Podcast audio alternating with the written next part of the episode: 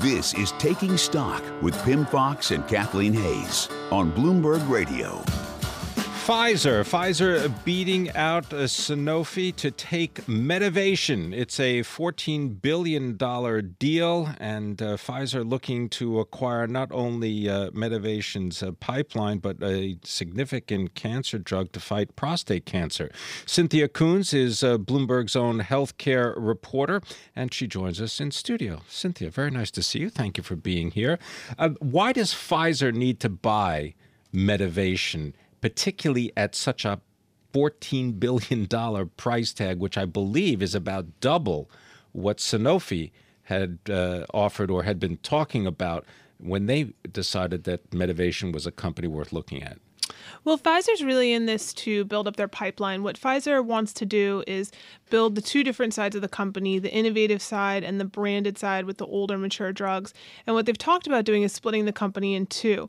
But what analysts say can't happen at this stage is they can't split up yet. They don't have enough of an innovative pipeline for them to be able to justify doing that sort of a division of the company. And so this is part of what will probably be a series of deals for Pfizer to buy more pipeline because while they have this drug you mentioned for prostate cancer and they could uh, potentially add indications there, what's coming down the pike is the other drugs that they have, and that's what Pfizer's really focused on, and that's where they really see the value in this asset. Well, you know, sadly for so many people, but good for the pharmaceutical industry, and then of course for people who are fighting cancer, there are. It's a very, very hard a hot part of the, the big pharma world, biotech along the lines.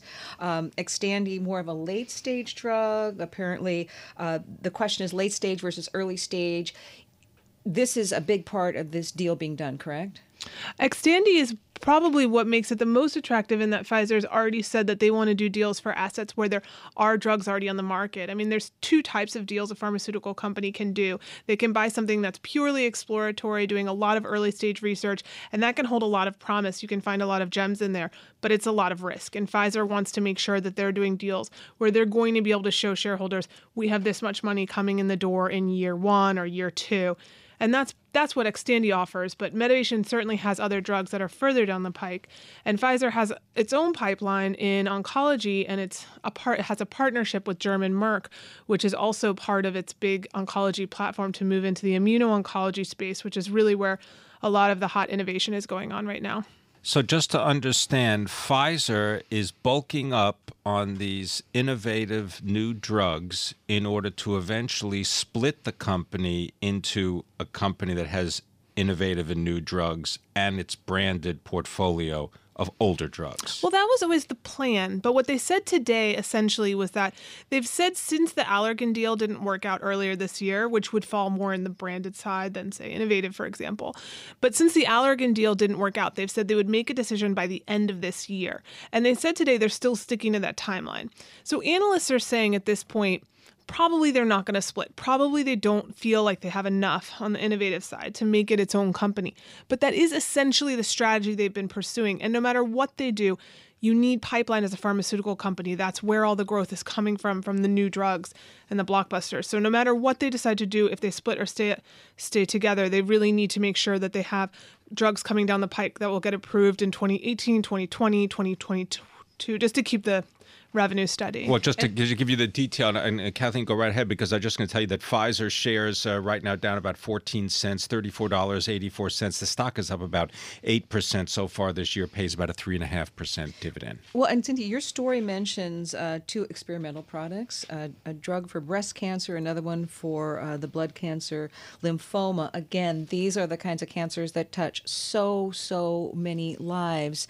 Um, what kind of, what are analysts saying about this deal, about where the, the company is heading, particularly, again, with these cancer drugs that are so, so important?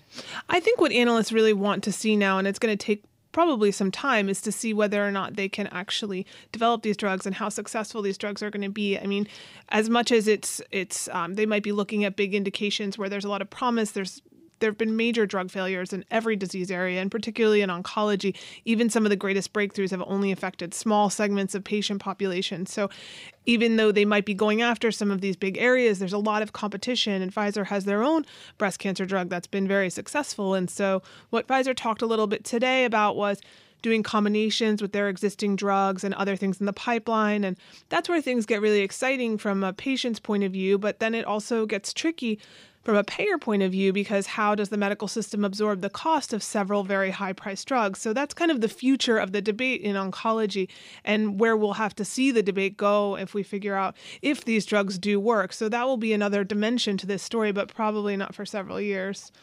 Does Pfizer spin off or get rid of businesses while they're trying to sort out the bigger issue of splitting the company? I mean, are there non core assets that you could see Pfizer trying to sell into the marketplace?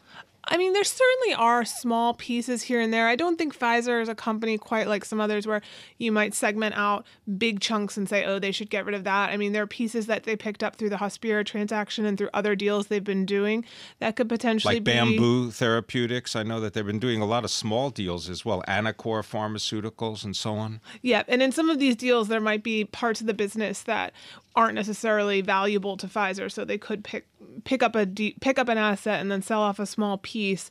Um, but the story about Pfizer isn't going to be about divestitures; it's going to be about acquisitions. There's no doubt they're going to continue to be very busy on the deal front, and they're going to continue to do lots of deals. And they can do large deals. That's the capacity that Pfizer has. They have a lot of money, and they're a force to be reckoned with, as everyone learned just looking at the valuations that they were able to pay today compared to everyone else. Cynthia Koons, thank you so very much. She's a healthcare reporter for Bloomberg News, uh, talking to us about Pfizer beating out Sanofi to take Medivation in a $14 billion deal. Of course, it's very important what this means for investors. However, so important what it means for people. That's one of the things that makes this uh, big pharma industry so very, very interesting. I'm Kathleen Hays along with Pimm Fox, and this is Bloomberg.